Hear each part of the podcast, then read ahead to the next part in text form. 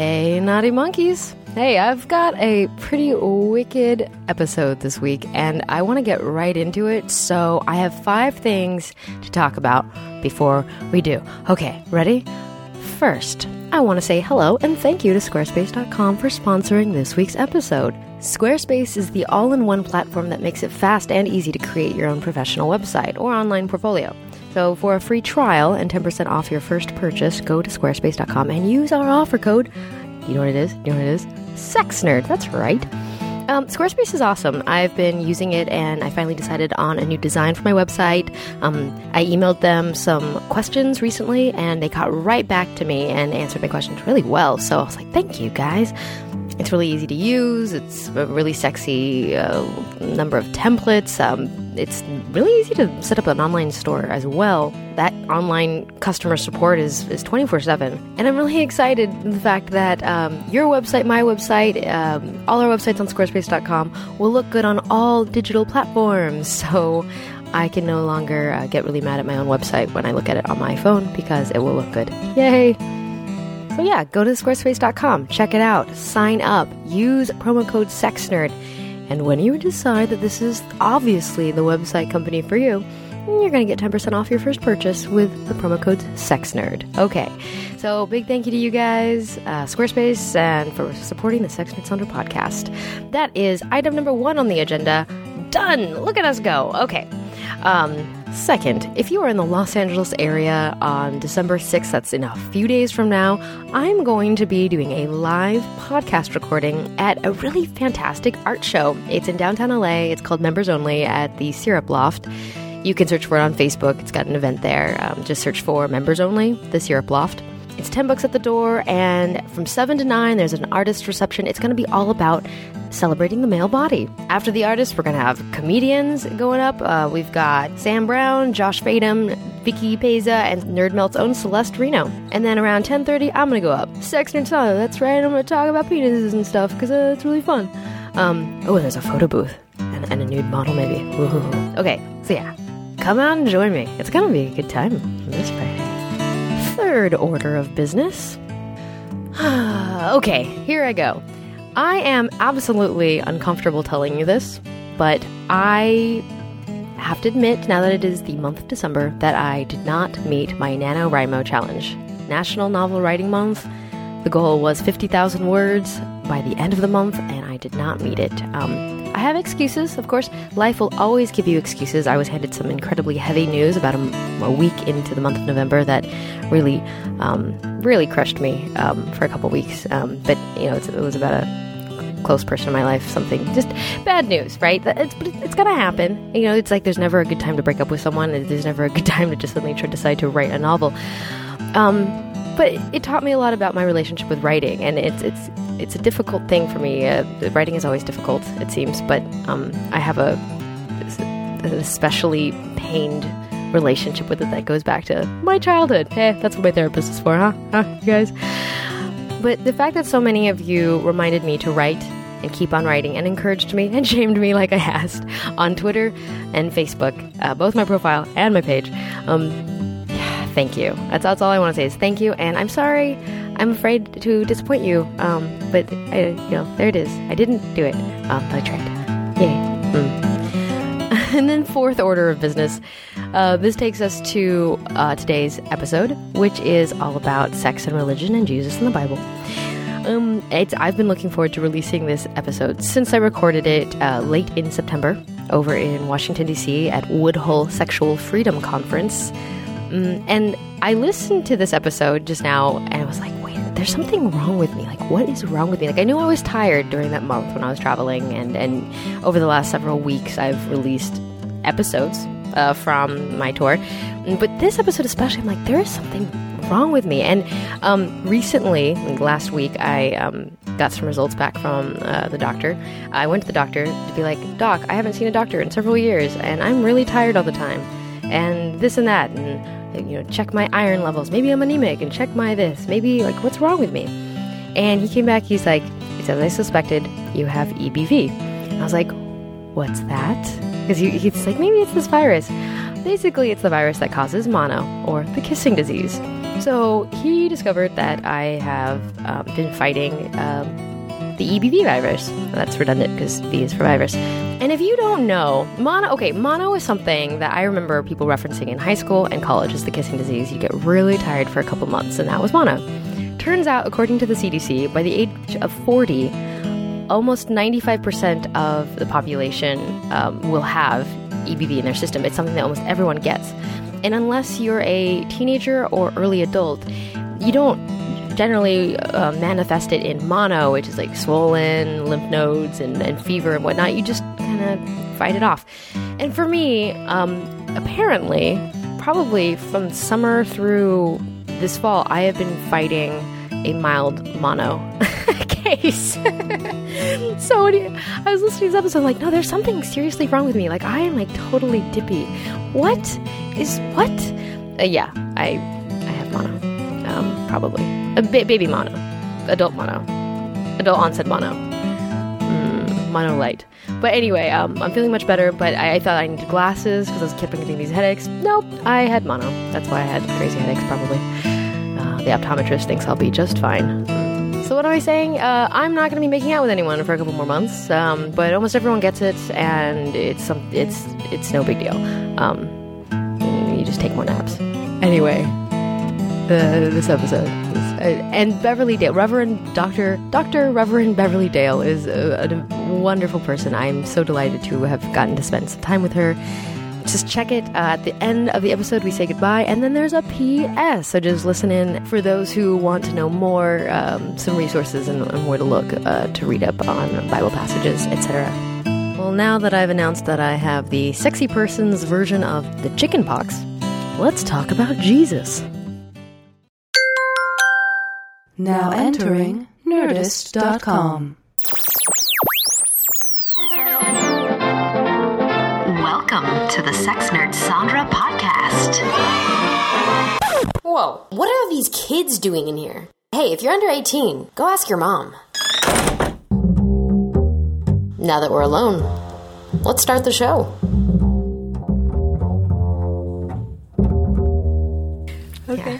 Yeah. Hollywood. Welcome to Hollywood. Ooh, room 610. um, yay. All right. Uh, hey, sex monkeys. Um, I am here at the Woodhull Sexual Freedom Summit, and I am so excited to have stolen and kidnapped someone from one of the sessions who totally blew me away. Reverend Beverly Dale. Hello. Hello, I'm delighted to be here. Thank you. Um, yes, it's a hotel interview. You know how much I like those. Yes, you do. Yes, you. Who does that? Yeah, you do. You know. Okay. Um, so I'm stealing this person who is called a reverend, which is in itself, I, I don't know, I've never hung out with a reverend before. Yes. Well, you can call me the Reverend Dr. Dale if you wish, or you can call me Rev Bev, or just Beverly is fine, whichever. Okay, Rev Bev, Rev Bev, Rev Be- Beverly, Beverly, Dr. Reverend, Reverend Doctor Dale. This is confusing. Oh, thank you for the buffet of options. I appreciate that. Um, okay, so we're gonna dive into stuff, but first, where are you out in the world and what are you doing? I am in Philadelphia, based there, um, and I am a voice for the entire United States to say we can connect sexuality and spirituality through Christian language and Christian frameworks if we really want to do so. And it's positive. And do you, okay, you're called a reverend. Do you, I don't, okay, I grew up Catholic. Okay, I am post Catholic in my life. I am, know, I am mildly Buddhist sometimes, um, but generally that's that's where I come from. And so, when you're called a reverend and you do this work, does that mean that you actually go to church every Sunday and preach, or what does that mean? And like, what, what does it mean? It means I am um, unemployed. I am a consultant, uh, but church folks tend not to be beating my door down to talk about sexuality. So the people that I find are interested in talking about spirituality and sexuality tend to come from sexual alternative communities who kind of had, you know, dismissed religion as all being, you know, it's all bad news. And I'm saying, no, you don't have to give up your faith, your Christian faith, uh, and uh, be a sexual explorer. I think exploration is good and curiosity is good. And let's know what we're doing. And we might be able to find some kinds of ethical parameters and morality that's going to be helpful in the Christian framework without um, having to hang on to other people's rules about our sex lives. Okay. So, as a human being who likes to categorize things, what type of religion are we talking about? Because I want to talk about sex and religion and that intersection. And uh, I attended your session where you talked specifically about how to um, reframe biblical teachings and how some people will take things from the Bible and interpret it and and create rules and such from those phrases in the Bible, and how that might not be um, the only way to interpret them. When you say Christian, does that mean like all Christianity? Or there are so many different sections of Christianity and Catholics. I don't even know what to do. So we're going to be talking specifically about Christians today. Okay. I come from a Protestant perspective. Okay. I come from a mainline progressive uh, organization or church. It's the United Church of Christ and Disciples of Christ. Um, but yes, there are lots of different flavors of Protestantism. But um, much of what holds Protestantism together right now and, and historically has been that we uh, have a spiritual discernment process and a conscience that we follow by ourselves. We do not have a pope or an external authority telling us about uh, all of our decisions and, and having that authority over us. We find that within ourselves and through our own faith communities. So that's a big difference between Protestantism and, and Catholicism. Um, so that and my theological training was uh, out of Chicago Theological Seminary. That's where I got the doctorate um, of ministry, and um, I follow in the vein of feminist theologians um, who really gave me permission to stay inside the church and and critique the patriarchy and all the crap that comes out of uh, people's mouths and saying, "Oh, well, God said." Well, no, your male God, as you framed it by male ministers, or maybe I shouldn't say male and female. The issue is really the patriarchal piece, and I've just now lost you. But my theology is grounded in feminist theology and liberation theology which seeks to the issue of is not salvation from the hellfires, but it's um, liberation of whatever is enslaving us. So, and that can be all kinds of things. Well, that sounds much more attractive. Yes, who doesn't want to be free? Now, we have freedom with responsibility, of course, and freedom um, to act in community and for the common good. But yeah, freedom. That's what it's about. That's, and the church word for that is grace. Freedom. Um, of course, there are anyone listening. Um, I mean, I- it's. I'm not here to tell anyone what to do. And this interview isn't to tell you how to believe anything. This is a perspective that I think is helpful to add to the conversation around religion and sexuality. It's not the only way to look at it. And of, of course, we're talking about a specific section of religion in the world. Um, But there's a lot of wisdom in it that I enjoyed hearing from Rev Bev yesterday. So, oh my God, so many things. So, society uh, and religion. The idea that religion and sex don't go together; those are they're opposing. That that like Christianity, you can't. It's you, you're not allowed. Virgin Mary, all that. It's it's only for babies, making babies, not for the babies, making the babies. Don't look at me like that. Um, and as a sex educator who has had a deep history um, of lots of friends who are Christian, um, it's a difficult thing to. Th- like I have friends who are just so mad at religion, this is all they can do is like Facebook about how much they hate Christianity and other religions because they're so mad at the negativity coming out of there around sexuality, etc. I would like for it all to just all get together and be happy and like, can't we just be whole beings and religion and spirituality be part of it? Oh my God, m- make it better. Yes, yes. Okay. So you're talking about people are angry at religion for being fear based and shame based. And yes, we should be very angry about that because that's not who Jesus was. So if Christians are about what the church is about, yeah, the church has gotten a lot of things wrong throughout its long history. But let's go back and talk about Jesus. I mean, he was criticized for having too much fun, too many parties with the wrong kinds of people, and he was having going to banquets and drinking wine. And this is, sounds like kind of a party guy. That sounds good to me. So how did he relate to bodies? You know, and how did he relate to women as a man in a patriarchal society? I mean, that's the question we need to be looking at. And that's the model for Christians. Unfortunately, people aren't really looking at Jesus. Um, but it's plenty, it's in there. It's in there. And his um, gospel message seems to me to be quite liberating for the, um, the illiterate fishermen and the lepers and the women, the prostitutes and whoever. You know, it was a liberating message. It was creating a little bit of a problem for first century Judaism.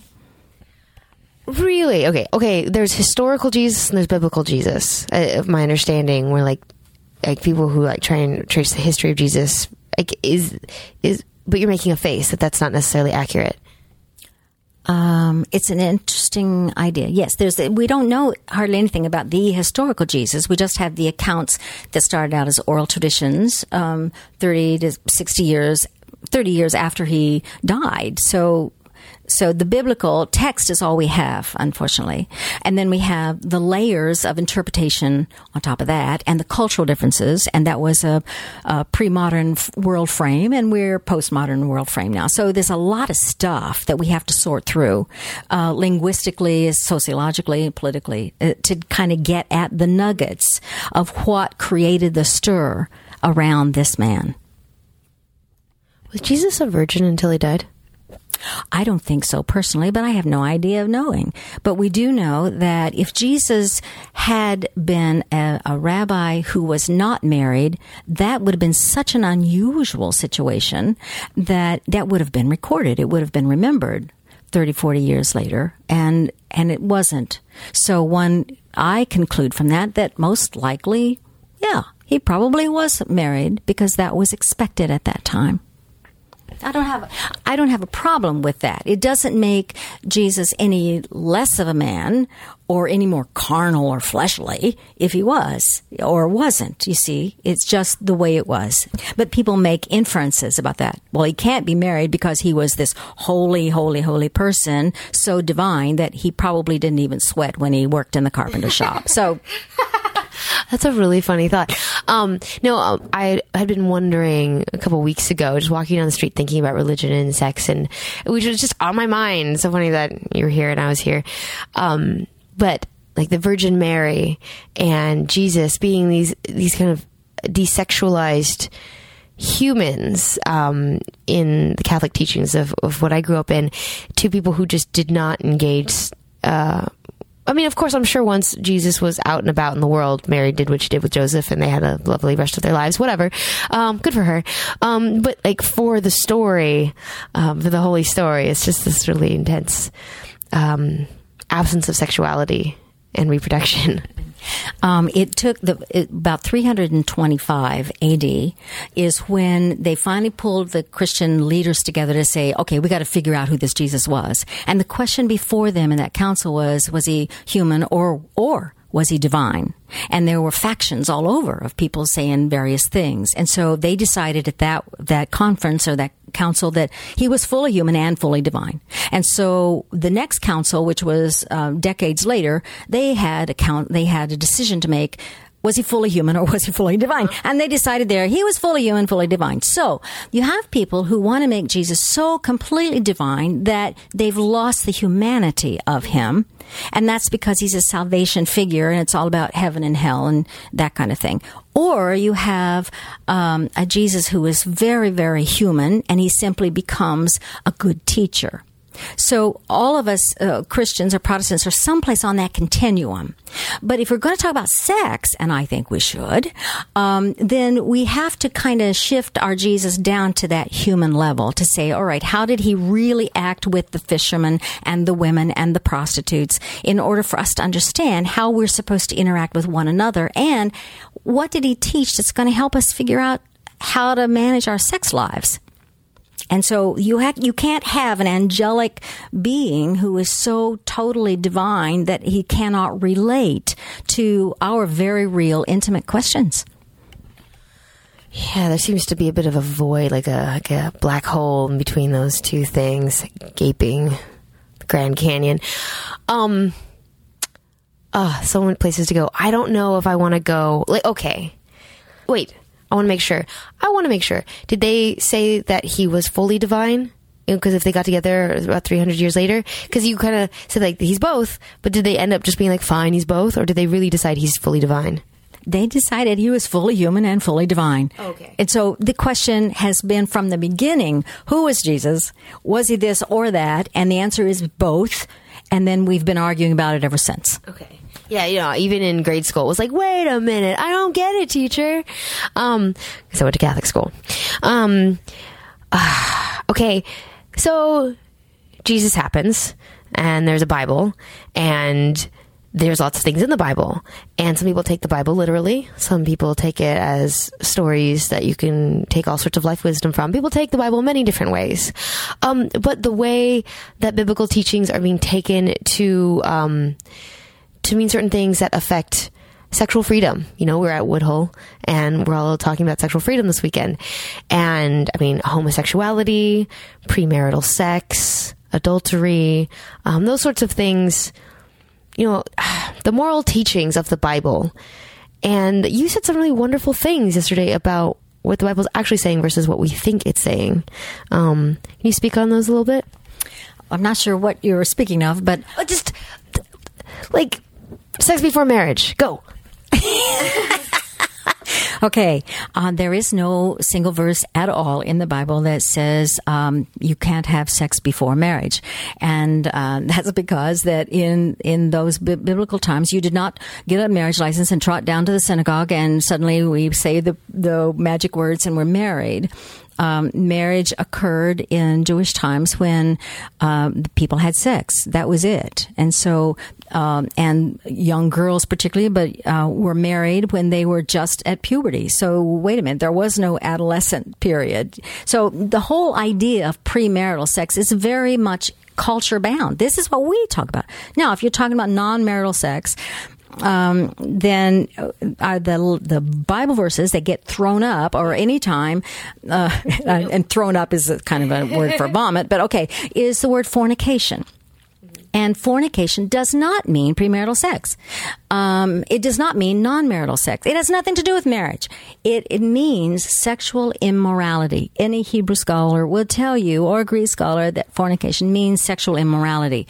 And you can be sexually immoral in your your closest, most intimate relationships inside your marriage. You can be sexually immoral if you're if you're pushing an agenda and or if you're giving in when you really don't want to, or if you're being dishonest or deceitful or using force. I mean, I'm sorry, that's very immoral. And you can be and but technically that's okay because you got the piece of paper by the state that says you're legal. Okay. So the issue is much bigger than whether or not to put body part A into body part B with or without a marriage license. It's about what's going on in the relationships, what's going on in the person, and what's happening in our conscience. There's so many things to think about if we're really going to get at condemning sexual immorality. And we should. But let's be clear that uh, we cannot look on the inside of somebody else's relationship or their head. Um, and so we've got to be very mm, careful about making sure we decide about what's right for us given our relationship or our situation. That's a long answer, but did you get that? Oh my god, there's so much, but I, I, I got it. I don't know if everyone got it, but I mean, well, we're pretty smart cookies up on this podcast, listeners, and we're really smart. good hearts too. I vouch. I just met a bunch of them. They're pretty good people. I like them. Um, so non-marital meaning sex outside the context of two people in a marriage. Um, just wanted to establish that moral. What is a moral? Is that like um like well how would you define moral? I would define moral as a guideline. A guy. Oh, sorry, I'm like not using my mic. Uh, a moral would be a guideline that one would use to determine an ethical action. Okay. Also, Jew. Okay, I know Jewish people who have weddings. So was wedding ceremony something that just came later in terms of the Jewish tradition? Um, I have no idea of the origin of marriage. I'm sure if you Google that, you could find that out. Um, I think for us in this culture, what we as American North Americans need to look at is um, how we've given over um, a sacred um, uh, commitment between our most intimate partners to the state. Uh, we're supposed to have separation of church and state. So why is the state even involved in that kind of a um, covenant that we make with our intimate others? So that's that's the first question I would ask. That's an interesting question. Yeah, it's pretty personal. Pretty personal. because when I um, counsel people who, that I'm going to perform the ceremony with, um, I make it clear that they have already made their covenant. I don't ask them if they've already had sex. That's none of my business. but they've already made the commitment by the time they come to the pastor, and I would say they've made the commitment to one another and before their their God, and so they- in God's eyes, they're already bonded. They're already there with um, how they want to live their commitments the the ceremony itself is actually when you proclaim what is private to your communities. That's the public celebration. So if we limit, uh, if we say, well, it only counts if there's a piece of legal document, then we're really saying that God doesn't. God needs the state's approval in order for God to say, yes, this is a legitimate relationship. That's a really interesting way to think about that. You're right. I mean, you're right. That's, but that's, uh, hmm. I mean, as someone who has shied away from the idea of marriage for myself, I tend to be like, no, I don't want to think about it. Like everyone else should be allowed to be get married to whoever they want. But I'm like, I don't want to get married. Okay, maybe I do. Ah, not today. Uh, so I have my own feelings around marriage. You know, I'm still like 13 in some ways.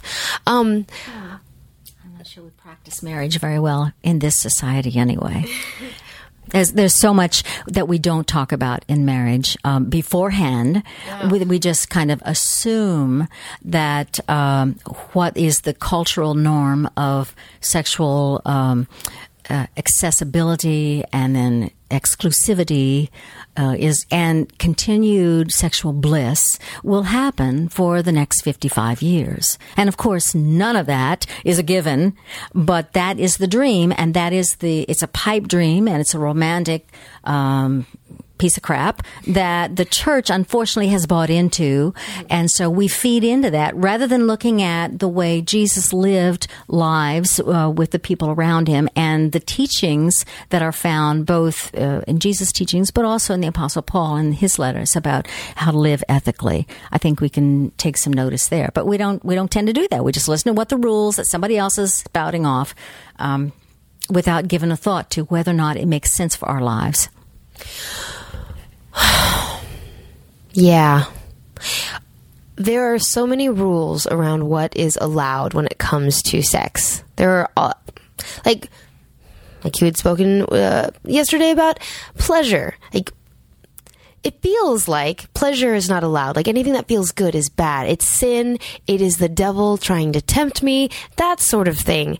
And I mean, I haven't been proselytized to in a while, but I've had plenty of it in the past. But I just, I feel like in the eyes of a, a Christian, I am definitely, like, I feel like I'm doing God's work to a certain extent. Um, but ah, I just feel like, I don't know, I just feel like, come on, pleasure. Why can't that be part of the, part of being awesome? It is. It is. That's what Jesus was criticized for. He was having too much fun. He, in John 10:10, he says, "I come to give you life in all of its abundance." You cannot have an abundant life and not have some kind of sensual experiences some and hopefully some kinds of sexual experiences either by yourself or with other people. So pleasure, the early church fathers were very conflicted about pleasure because it's very uh, primal sometimes and and passions get stirred up and then people might the fear is people might forget what the priorities are so if you look at the the word pleasure in the bible uh, i haven't done any research on this somebody else can do that but i think a lot about half of the times that the word pleasure is used it's really mistranslated mm-hmm. because if you look at the context uh, it's against pleasure. The Bible is very much against pleasure. If you look at the context, however, you realize that that should be translated as hedonism, not pleasure. Pleasure is good, but hedonism, and I now I'll define that. Uh, oh, please do. Oh, this is juicy. This is yes, really good. Okay. So the way I'm using hedonism and the way the Bible talks about it is when you forget the needs of those around you, when it's all about me, me, me, and getting mine without regard to the consequences or what's going to happen to the other people or the relationships. I'm sorry. That is a, an, an extravagantly hedonistic life that it needs to be soundly condemned. Okay. But pleasure itself is a way of worshiping the divine, if you will. Um, it is a way of sinking into the sensuality of the creation, and that is, according to the the Creator, all very good. Mm-hmm. Okay, in Genesis. So we can also look at the person of Jesus and say, "Oh, he this was a, a sensuous man." All right. He went to parties. He went to the banquets and feasts. He was always telling stories about banquets and feasts. I mean, you don't tell those if you haven't been to them. Okay.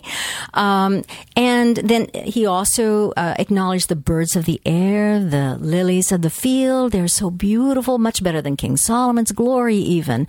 Um, so there's that kind of a sensuality in his teachings. Then we can look at the way he was violating the rules, the religious rules rules about uh, sensuality. He was touching people, caressing people, if you will, that he wasn't supposed to be doing. So, um, in that time, culturally, you weren't supposed to touch other people? Men were not supposed to be touching menstruating women. Okay, and the whole thing around um, be, talking to women was suspect. Uh, women of that time could not even um, testify in court as witnesses because their word was totally discounted. So you don't waste your time as men talking to women and or touching them. And here he was talking in public with a woman at the well um, who had clearly a bad reputation, and he was not the least bit put off by that. Um, and his disciples were even rather mortified that, what are you doing talking to this woman? So he was violating those religious rules that prevented relationships. Um, he always violated the rules that prevented um, uh, meeting one's needs. Now, you can take that to the sexual if you want to, but the scriptural reference is when, when his disciples were hungry, the rule was it's on the Sabbath, you cannot harvest the field. And he said, go into the field and harvest. And they did. And they ate. So the rule, he broke a rule uh, because it, it prevented a physical need. And then he broke rules all the time if it prevented healing or if it prevented relationships. Those are key things. So when we get caught up in the rules about somebody else has set the rules about sex and who I can touch and when and how and how, how much and so forth, then we better look at beyond the rules to the rule breaker and say, under what conditions can we break those rules? And I think Jesus gives us some good models on that. He's like a Robin Hood. Yeah. It kind of feels like that. Yeah, yeah. The bad boy, but a good boy. Identifying with the people, always identifying with the people who are marginalized. Yeah, the poor. okay. So this is the heart of the thing that there's the rules, you know, because I think of sex and pleasing others as, as like kind of healing. Like there is a, is actually a joy and a, a positive aspect to that. Um, and so I love that you're representing hedonism as separate from pleasure. That's, that's, that's a big deal for sure. Yeah. So, uh, you, your eyes got really excited. Like you want to talk about something that I, yeah, uh, say the thing. I forgot. Oh, um, I want to talk about uh, spilling your seed and looking after your own needs in that way because you'd mentioned a little bit about that action. Um, God, masturbation, all the things. Ah. I want to know everything, and it's hard because I'm so I want to know everything, and it's I know I can't. Have you written a book? Uh, not. I'm working on. it. I'm finishing it up. Yes, and it will. I hope soon it'll be published, but we'll see. Okay, just double checking because there's a lot of juicy stuff that you've got, and obviously we can't get to all of it. Um, so, in the the idea of um, what what you've called the the spirit of the rule versus the rule itself, um, and you said something about people so focused on the rules they forget why the rules are there. Well, we also talk about the the feeling that we have problems with the feelings, the sexual feelings. And when I was working at at the university, I would have undergraduates come to me and confess that they had lusted, and they they were felt like they were huge sinners.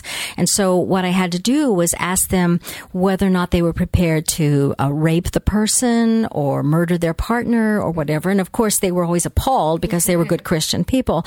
And uh, so, I had to say, well, congratulations. You know, that's not lust. That is horniness. And there's a huge difference.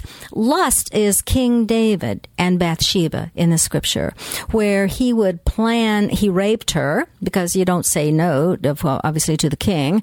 Um, There's so much rape in the Bible. Oh, awful. Yes, one one writer calls it the text of terror. There's a lot of stuff in there that's pretty negative and destructive.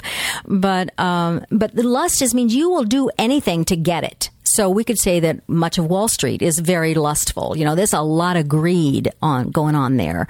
Um, that's not what you're feeling when you see a beautiful body that you would just love to snuggle up to and have sex with. You know, that's a wonderful fantasy. And yet, some the pleasure police within Christianity, who are all about legal rules, um, would have us believe that feelings are to be condemned.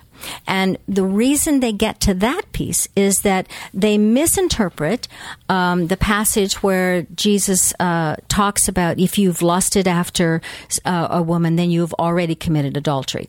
And and that's very convenient for the anti um, pleasure folks, but they forget that the around that is also the verse that says, "And if you if you are angry with someone, you you're committing murder. You, know, you are aimed. Well, they don't say that. We don't say, well, I can't be angry because now I've murdered somebody. We don't go that far. And, and neither do they go to the whole context of what that teaching was about. That teaching was not about anger. That teaching was not about um, lust. It was not about murder. It was not about adultery. That teaching was about listen to what's happening on the inside of you because what's happening in your emotions may turn out to be unrighteous action. And that is so spiritual. That is so right. It's absolutely true. We've got to stay in touch with what's happening on the inside. Right. So it's uh, check yourself before you wreck yourself. Uh, it's uh, making sure that all your actions come from a good place. Yes, absolutely. That's what he was teaching. So we don't condemn the, the warm, juicy feelings of sexuality or the pleasure that we get from being sensual creatures and sexual creatures because we are. We instead celebrate them. So to that 18 year old who is convinced that he has lusted and now conv- I, I always say congratulations, you know, everything's working right. Your hormones are doing exactly what they're supposed to do. So celebrate that you are created um, in the image of God, I might mention. So we can even say that, well, maybe God is a very sexy kind of a creature as well, if we want to say creature in that. Yeah. Right. Can we get into like deep specifics about this? Can I? Okay. All right. The uh, the meaning of adultery in the Bible versus how we think of adultery now, because we're using the often people will say adultery. The Bible doesn't like adultery. Don't do it. Um, but how, can you speak on that? Yeah. Yep, sure. Okay, most people want to um, condemn adultery on the basis of the Ten Commandments. Now, I personally believe we should condemn adultery, but I'm going to have to define what adultery is. Um, but we cannot use the, the Ten Commandments because that uh, commandment was in a system where the wife was considered property. So you're not to covet a man's uh, cows, nor his farm, nor his wife, um, because it is someone else's property. So, um, if you're going to get hung up about adultery, then just throw that piece out because that's irrelevant to our discussion today. In this culture, women or wives are not property. I am no one's property. All right, good for you. Good for you. Unless I'm role playing. okay, but and but you belong to the divine. Okay, so I'm going to qualify that. Um, where was I going with this? Well, how, how do we define adultery now? If if if we're not, uh, you know, what's the problem then? Okay. So the way adultery is currently practiced, abundantly practiced in this culture, uh, yes, is very much a sin because, um, not because of body part A and body part B of some other person that maybe society doesn't recognize but because it usually always involves deceit and disloyalty and a violation of a promise or a covenant you have made, and there's no communication going on with your significant other about what your needs and desires are. That kind of hypocrisy and dishonesty must be, and deceit must be soundly condemned. However, that's not multi partnering. All right. And that's not about um, those people who love more than one uh, partner or even live with um, more than one partner. Because what the, the rule, if you will, that operates in there is really what's happening inside the hearts. I'm so into this. Beverly, I'm so into this. Okay. Oh, it's almost like um magic tricks. Do another one. Do another one. Do another one. Um. Okay, oh, okay. This one was so juicy. The onanism one, right? Like, do not masturbate. Masturbation is spilling your seed. Do don't you dare jerk off. Don't you dare touch a clit. Oh, don't don't do don't do the things. Don't touch it.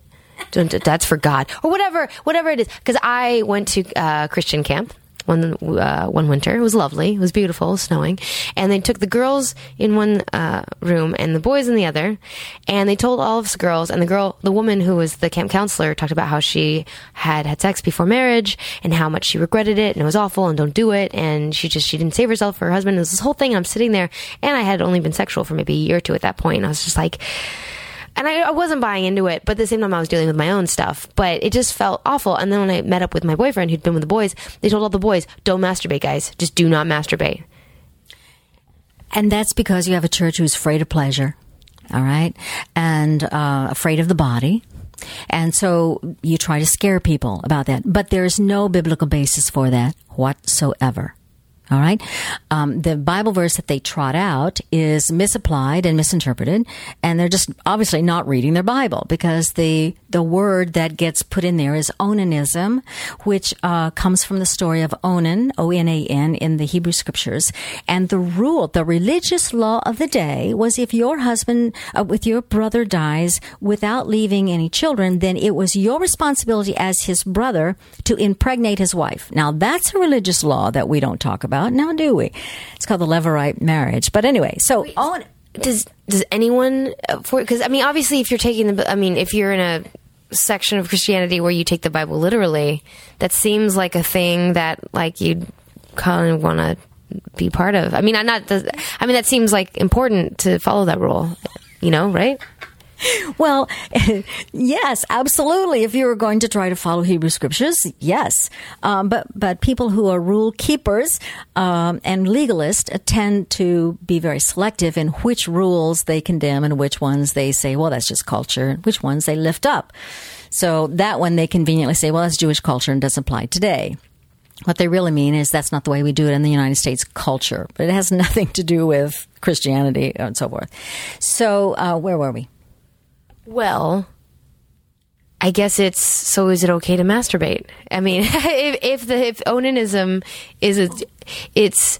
Wait, wait, wait, wait, no. It's the spilling of the seed thing. Yes. Like, what's the heart of the thing? Okay, so what happened with Onan? So what he did.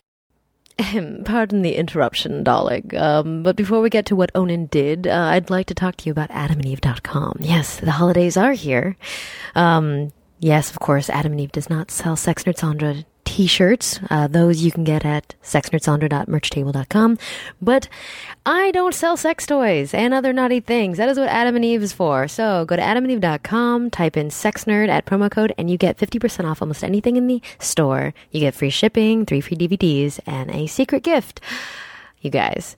Seriously, treat yourself to something. Buy your sweetie something. Um, maybe, no, don't buy your cat something. I don't know what you crazy kids want to play with. It could be anything. The world is your oyster. So go to adamandeve.com, play with your oyster, type in promo code SEXNERD when you check out, and you'll get 50% off almost any item, free shipping, three free DVDs, and a secret gift.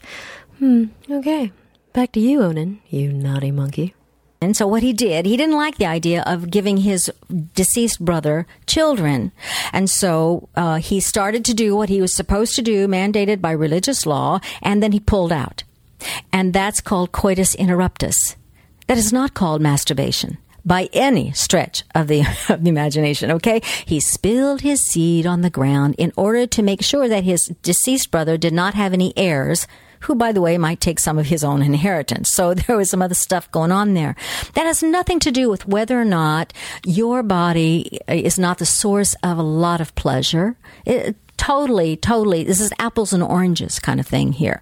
So if you have this thing that feeling pleasure is going to lead you into hedonism, which I had, there's no research on that whatsoever, by the way, um, then of course you're not going to ever touch anything of your body that's going to make you feel good. It also would also mean that you would not ever eat chocolate cake or chocolate mousse or, you know, wonderful Don't take away the chocolate. Oh, well, it's pleasurable, you know, and if you're a pleasure police person, and uh, then you have to get rid of all kinds of pleasures. And there are those ascetics down through church history who have done just that, including beating themselves up and wearing all kinds of uh, very um, uncomfortable kinds of things to to mortify the flesh, to put to to rest the flesh, and that gets us into Paul the apostle paul there's in the greco-roman world there was kind of a bifurcation of um, the flesh versus the spirit. And that's but that was cultural. That's the way they looked at things. And so the beginnings of the writing of the apostle paul in some of his letters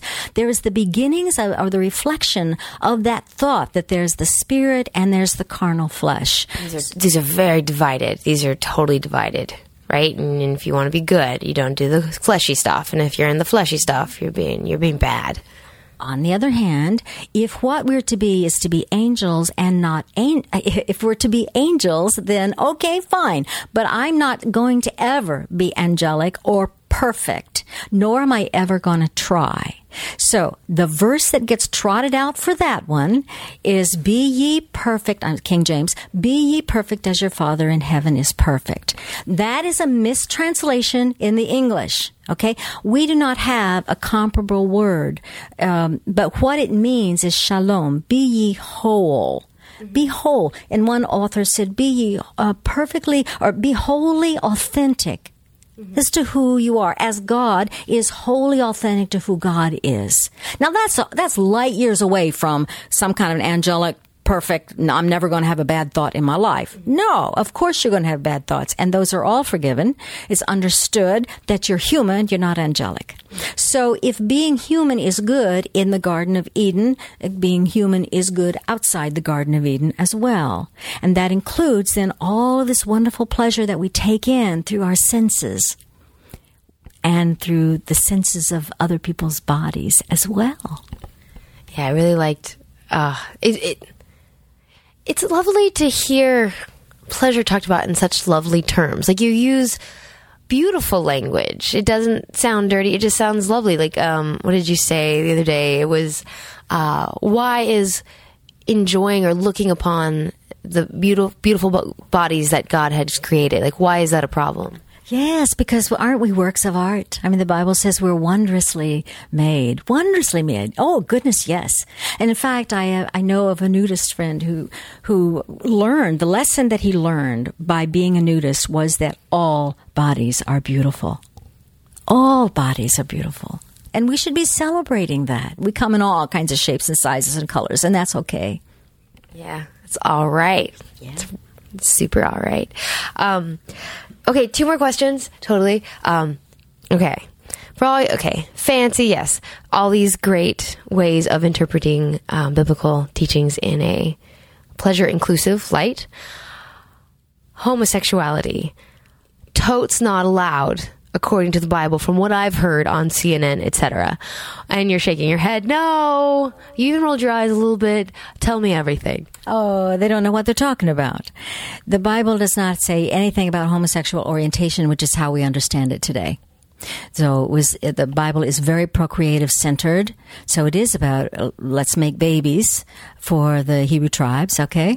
Um, and so we have to take that into context in, in terms of l- reading some of the Leviticus passages. But those rule keepers who are very anti-gay, who want to quote Bible verses in Leviticus, um, are perfectly willing to disregard other verses that say you know, very things that, well, yeah, I can wear different kinds of fabric together. And that's clearly forbidden. Okay, uh, we neither do Oh, we. are you saying the Bible doesn't allow you to wear different uh, fabrics altogether? Right, right. And we're also supposed to stone people uh, who do things. I mean, it's just uh, it's a pretty draconian, and and so we disregard that. But oh, this one, I happen to not like gays, so I'm going to pull that one out, and I'm going to say, oh yeah, that's the word of God. So. Um, in the Christian scriptures, homosexuality is rarely mentioned. Um, Jesus is much more concerned about the the widows and the orphans, or certainly the early church was uh, more concerned about healing and touching people, um, releasing them from their demons. I mean, there was um, that's the focus of the Gospels, not gay or homosexuality.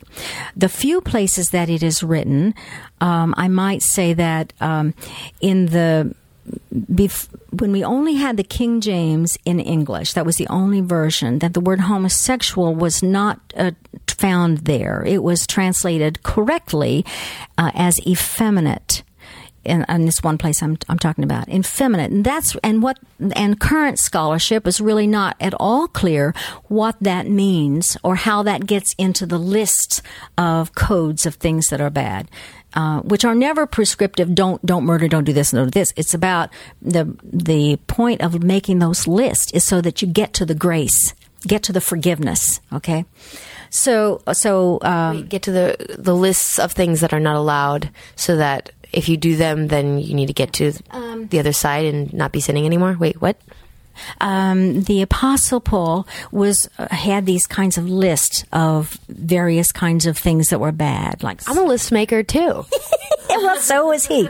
But but he did that as a as a mechanism, a writing mechanism. So he he pulls all of these things in together, and then he says, "And really, we're all sinners." And you know, we're all saved by grace.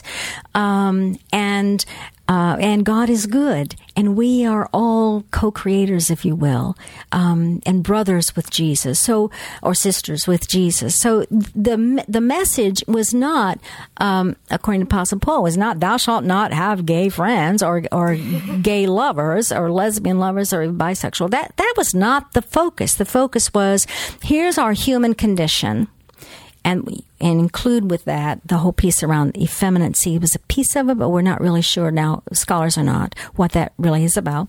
Uh, but the point is that we're really about righteous living, and you know we're never none of us are righteous. Paul says so. Hey, we have to rest in the fact that God says we're okay anyway. We are all forgiven. It's all right. So um, but but my faith rests uh, is always in dialogue with the sciences, and so uh, and and the intellect. And in the, I'm in a postmodern world, for Pete's sake. Of course, I'm going to take the insights of what we know about the world around us and have that in dialogue with my Bible, dialogue with my faith. So when I have friends of mine who said, you know, I knew when I was five years old that I was different because this was a, a friend, male friend of mine. My first boyfriend was Batman. And so I, then I look at the people who want to condemn a five year old child who already knows he's different because he loves Batman. And I say, what kind of God would condemn a five year old? Come on, get, what kind of a God have you got if you're all about bashing people for being who they are? I'll tell you what kind of God you have. You have a very judgmental God who is all into condemnation. There's no love there. There's no compassion and there's certainly no acceptance for the very creation that the Creator made. So I don't want any part of that kind of God. It's not mine. And I don't think it was Jesus either. Otherwise, he would not be known as a pleasure seeking, life abundant kind of teacher. I like how passionate you are. You're like putting your finger and you're like swinging around and you're just very effective eye contact. I'm I'm on board. Um, so of course, uh, belief systems and someone's spirituality is so deeply personal for each person, just like sexuality, just like so many things if, per person. And so, I I imagine that anyone who's especially embedded in community um, around their religious faith. Um, wants to be a good Christian if that's their religion, you know, or and let's say that person is listening to this podcast. And so if this is in opposition from what their community believes is what the Bible is teaching, like how can someone remain to be a good Christian and integrate this? I mean, cause it's, what can someone do to help integrate this into what they've already been taught in a way so it doesn't feel like things are in opposition? Or is there a way? Mm. Um, I think the we need to meditate on the Creator saying it's all very good. It's all very good. And meditate on the verse that Jesus said, I come to give life in its abundance. So if you're letting thoughts come into your head that are defeating you, um, if you're letting um, things happen inside you that make you feel less of a person or make you feel down, I'm telling you, that's not the voice of God. Um, God does not ever point fingers and yell at us. That's not the way the divine works uh, in, in my Christian understanding. That God always uh, points a, a, beckoning finger and says, "Come this way, come this way, come on. I know what's best for you." And it has to do with joy, and it has to do with peace in yourself. And you know what? It has to do with how you treat yourself and your neighbor. So Jesus said, Love yourself and your neighbor, and you will love your God. Now that's my interpretation. I flipped around the verse, but um, so follow follow where the love and the grace is. So I said yesterday in the workshop that I've said to many uh, gay friends that, again, lesbian friends, that if if you are hearing only abomination, you're an abomination, then I'm telling you that's not the church for you walk away or run away because where we find grace, where we feel we are whole people and we're loved just as we are, that's God. That's sacred space. And that is a sacred community. So a friend of mine says, God is not employed by the church. All right. So, um, so there are sacred places and sacred communities, and certainly in the sexual alternative communities, there's a lot of grace and acceptance, and a lot of good good ethics being practiced there. So wherever you find that, claim that as sacred because it is sacred. And then my suspicion is that when we embrace um, our goodness, the, the divine within us, then that overflows into our relationships. So I will be looking at poor people differently because I have this understanding of love myself. And it'll affect my, our public policy and it'll affect, you know, it's a ripple effect. Um, so, but the important thing is to, to start with uh, how much do I love myself and how is that overflowing into my sexual relationships and my intimate relationships? Ugh, well, how much do I love myself? There's something I'm always trying to work on. Uh, it's amazing how many of us have a hard time with just that. Um, Reverend Beverly Dale. That's a great name. Um, where can everyone find you? Like, what are you? I mean, are you at university? Are you around? Are you teaching anymore? What's going on? Um, right now, I am doing some circuits uh, for some sexual alternative communities, but I'm um, in Philadelphia and I'm finishing up my book. I'm starting a nonprofit um, that will teach uh, Christian religious leaders about sexuality and teach sexual educators about Christianity in a sex positive way. And so the nonprofit would be called or is called um, the Incarnation Institute for sex and faith, and we're just now getting that off the ground. Uh, but but the idea is to clone many Rev Bevs throughout the country mm-hmm. to put out there this uh, gospel that I think is more consistent with the New Testament and the life of Jesus. And it's sex positive, it's body positive. So um, that's where I was at the University of Pennsylvania. I was an ecumenical campus minister there for 21 years. And I focused a lot at that time on the hookup culture and the objectification that was happening, as well as the double standard, and saying, you know, folks, we can do better than that. We can do a lot better than that. Um, so that I'm kind of on my own as a consultant for a body justice and um, sexual freedom, and so I invite any kinds of religious groups or or sexually aware but religiously disappointed groups to um, ask me to come speak to them, and I can do workshops and that kind of um, education.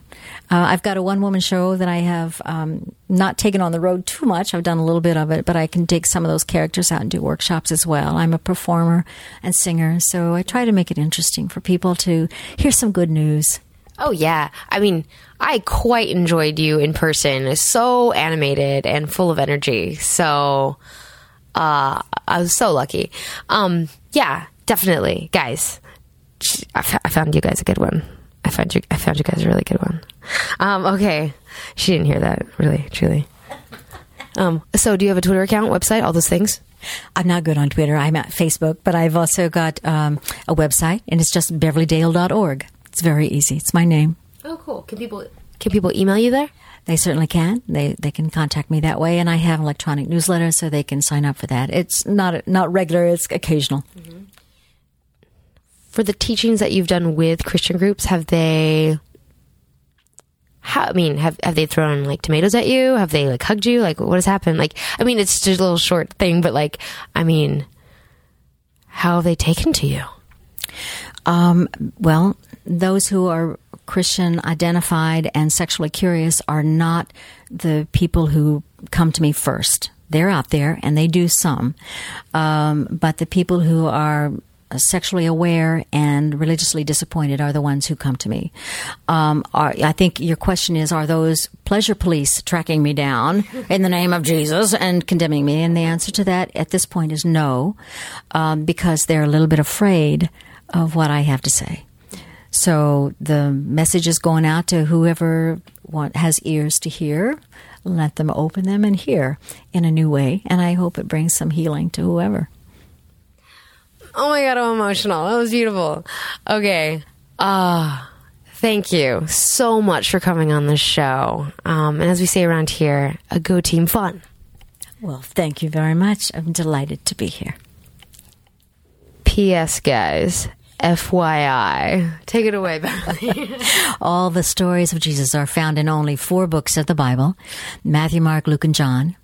Uh, John, just a forewarning, was written as one of the later books, which means that you're going to get a lot of some of the implicit assumptions and some of the stuff that was happening at the time, a lot of theology. So if you really want to get as close to the Bible stories, you read Matthew, Mark, and Luke, and start with Mark because it's the shortest and it's the one, it's the one that Matthew and Luke actually built their their letters on. So that's that's where to find the stories of Jesus who went to parties and had a good time. Ah, context. Okay. Thank you. Now leaving Nerdist.com.